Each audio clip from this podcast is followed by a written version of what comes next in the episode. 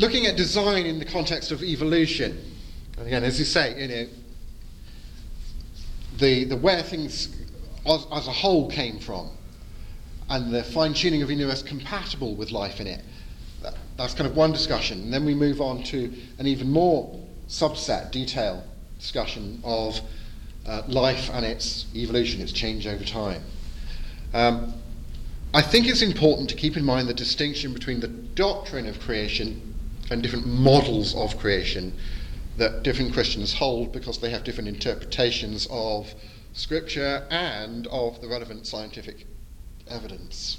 This is back to science and theology are both fallible disciplines trying to put, you know, we're trying to kind of meld those together into what would be called a, a synoptic worldview, a, a consistent worldview within our spirituality.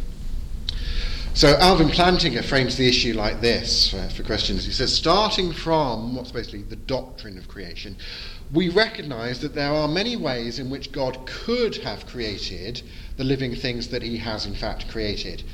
We're starting from an agreement on the doctrine of creation here. How, in fact, did he do it? He's raising the question of what model of creation might be true. Did it all happen just by ways of the workings of the laws of physics, which, of course, we would say were created and designed by God? Or was there further, like additional divine activity involved? We, he says we must look at the evidence and consider the probabilities as best we can. Right? So our culture is dominated by what we might call the, the grand evolutionary story or the, the grand evolutionary myth. And I, I'm not using myth to mean untrue story by definition. I'm using myth in the, cl- the classical mythology sense uh, an overarching story within which we, we position and situate our, our, our spiritualities. So, the, this grand evolutionary story, or Darwinism, as we might call it, is not merely a scientific theory, uh, one purporting to explain the origins and diversification of life on Earth over millions of years due to natural processes, be those processes created by God or not. Rather, it is a kind of, it functions in our culture as a naturalistic creation myth, really. As Philip Johnson observed, Darwinism, in this sense, is the answer to a specific question that grows out of philosophical naturalism. How must creation have occurred if we assume that God had nothing to do with it? This is back to um, the, uh, the atheist philosopher of science that I, that I, that I quoted saying, you know, like methodological naturalism kind of skews the picture of what science is doing, and it's no longer asking the question of what did happen, what, what's true. It's asking what's the best explanation we can come up with that, that fits with a naturalistic worldview. So, geneticist Richard Lewontin, in his famous quote you may have seen before, said this. He said, It's not that the methods of science somehow compel us to accept a material explanation of the world, but on the contrary, that we are forced by our adherence to material causes. That is, we're forced by our philosophy that we bring to doing the science to create a set of concepts that produce material explanations no matter how counterintuitive, no matter how mystifying. Moreover, that materialism is absolute, says Lewontin, for we cannot allow a divine foot in the door. The grand evolutionary story has many different elements to it. The, the ancient Earth hypothesis says that the Earth is about 4.54 billion years old the progress thesis says that living things gradually increased in complexity over time. So you start with single celled organisms, uh, and eventually you end up with multi-celled multicellular organisms, and you get mammals and marsupials and things later on in history. The common ancestry hypothesis says that contemporary organisms, things that exist today, are all descended from simpler ancestral organisms. The universal common ancestry hypothesis says that all living things are descended from one original, one original primordial organism. Darwin himself was kind of agnostic about whether universal common ancestry was true or not. He said, you know, it evolved from one or a few, few different basic forms of life. What I call the Darwinian or blind watchmaker evolutionary hypothesis is the idea that evolution, this change over time, happens through natural processes requiring no divine or other non material or goal directed teleological guidance.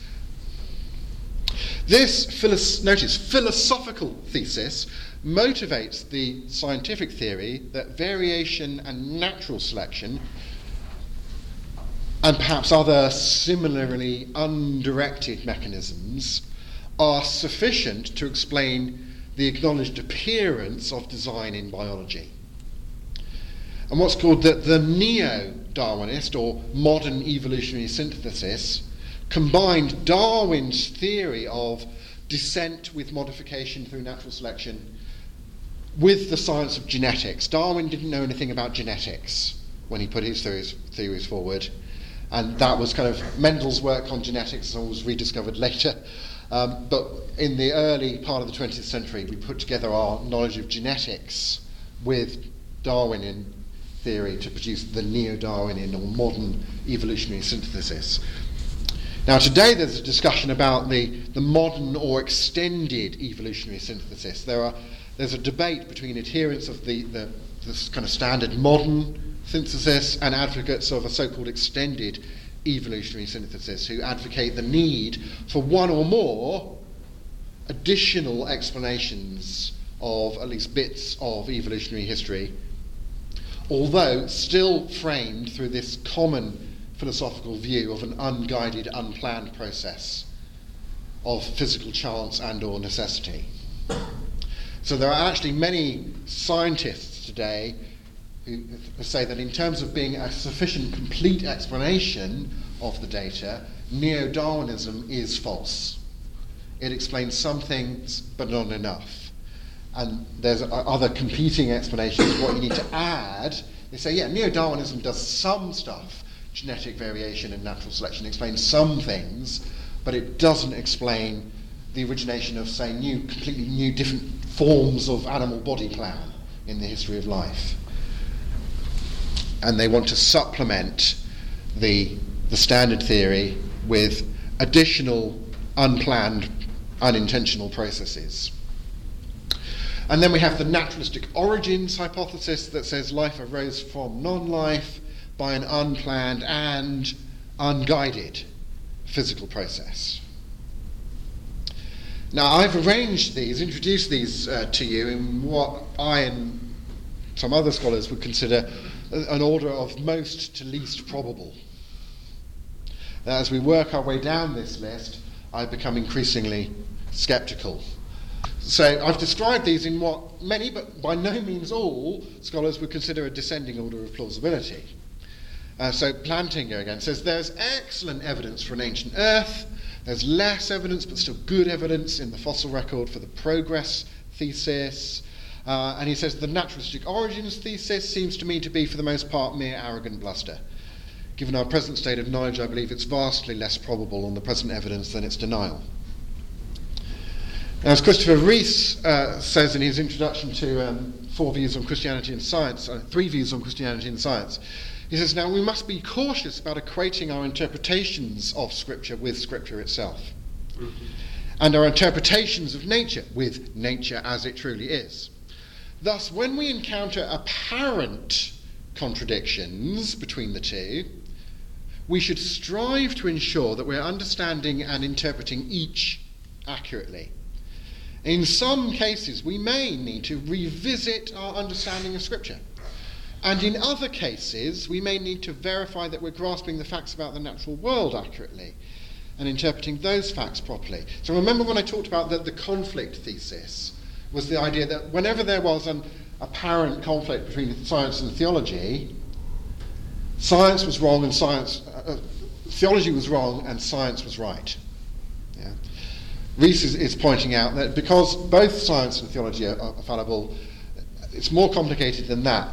In some instances of apparent conflict, assuming there isn't any genuine conflict, there's an apparent conflict, it may be that the science is right and our theology is wrong.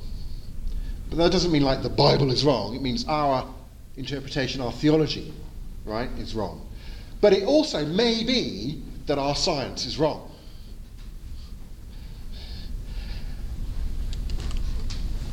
And so we have this kind of hermeneutical interplay, hermeneutical spiral, as those in the um, you know, preaching and theology networks will no doubt have talked about. Philosophers Michael J. Murray and Michael Rea uh, say this. They say, for the religious believer, the conflicts between science and religion, or apparent conflicts between science and religion, will involve balancing evidence against evidence.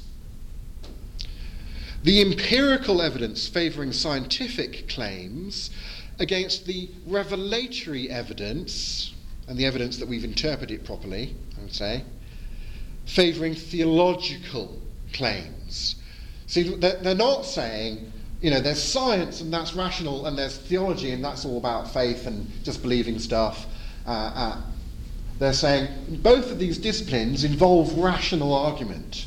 And so when there's an apparent conflict, what you have to do is balance evidences against each other. He says, they say the Christian critic of evolution might conclude that the evidence for an ancient earth seems quite strong while the evidence for the naturalistic origin of life is in fact virtually non existent. This then needs to be balanced against the evidence of revelation. How clear is it that the Bible teaches that the earth is young, for example, or that God directly intervened in the con- cosmos to bring about life? And there'll be an interplay and a balancing of this evidence against evidence as we try and make sense of a picture of reality that coherently puts together what we think we know from everywhere we think we know it from, as it were.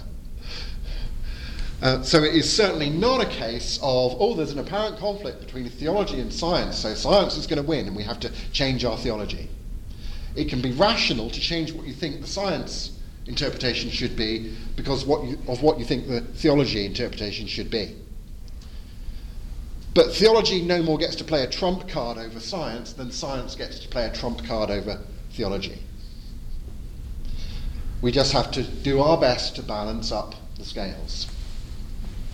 So there is room, there is certainly room for doubting our models of creation. Philosopher J.P. Moreland says there are sufficient problems in interpreting Genesis 1 and 2 to warrant caution in dogmatically holding that only one understanding is allowable by the text and, and using that as a kind of trump card against a, uh, a scientific interpretation of the world.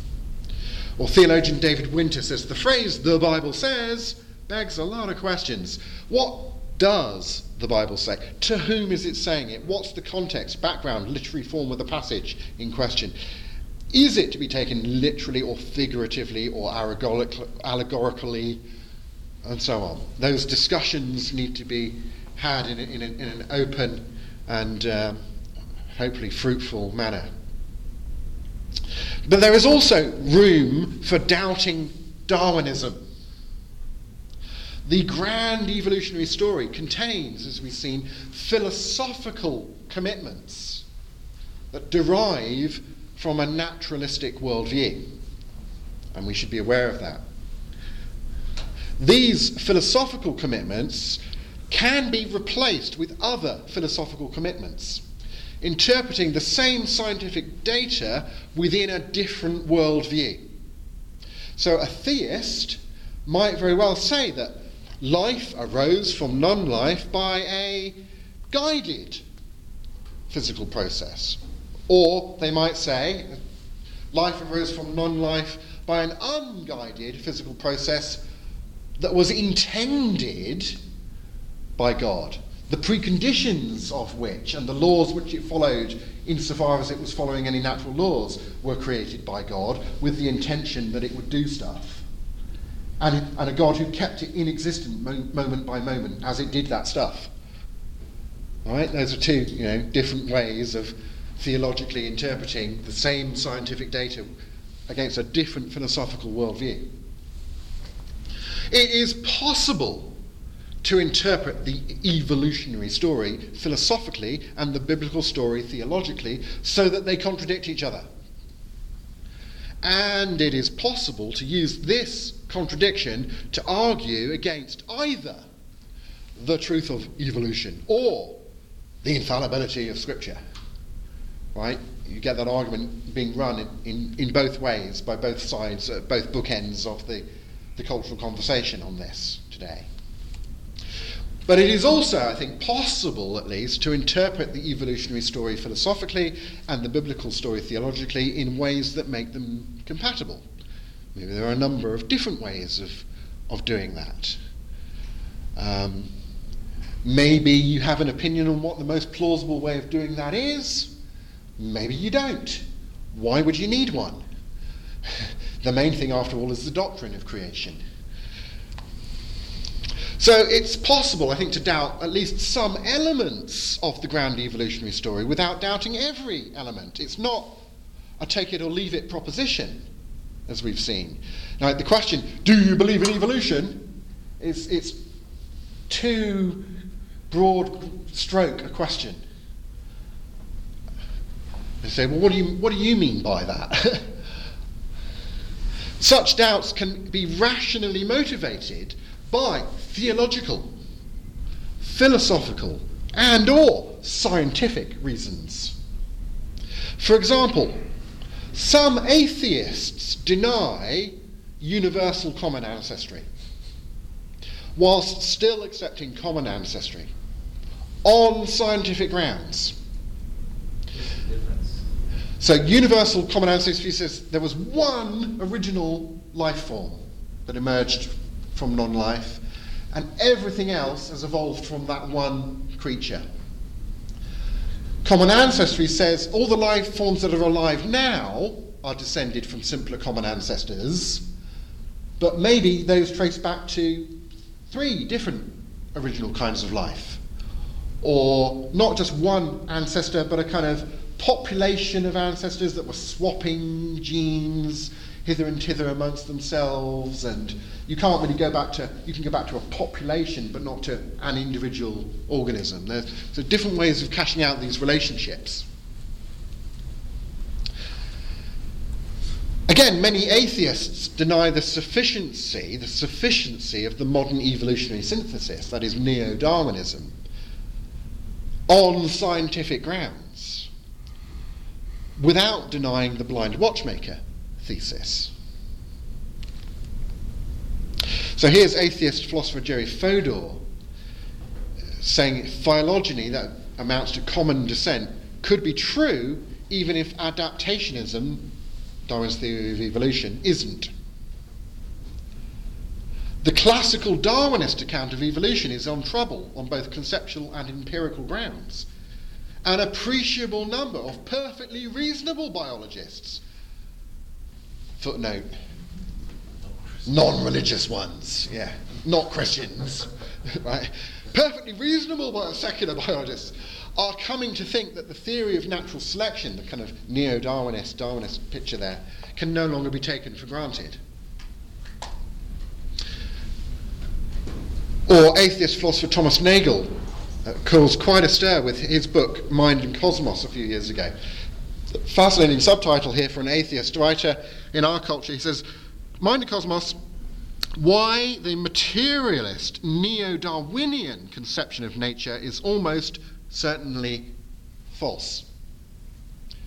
But he's still writing from the viewpoint of an atheist, but is taking issue with our materialistic worldview. He says the dominant scientific consensus faces problems of probability that I believe are not taken seriously enough both with respect to the evolution of life forms through accidental mutation and natural selection, and with respect to the formation from dead, non living matter of physical systems capable of such evolution.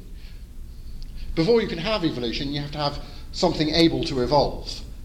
That means something able to differentially pass along information to replicate itself, to make mistakes in that replication. You've got to have a lot. That you can't explain that by saying it evolved by the method that things evolve from it. And that's a that's a given. Uh, he says the more we learn about the intricacy of the genetic code, he's pointing to code, information, specified complexity in our code, in our genes, and its control of the chemical processes of life, the harder those problems seem.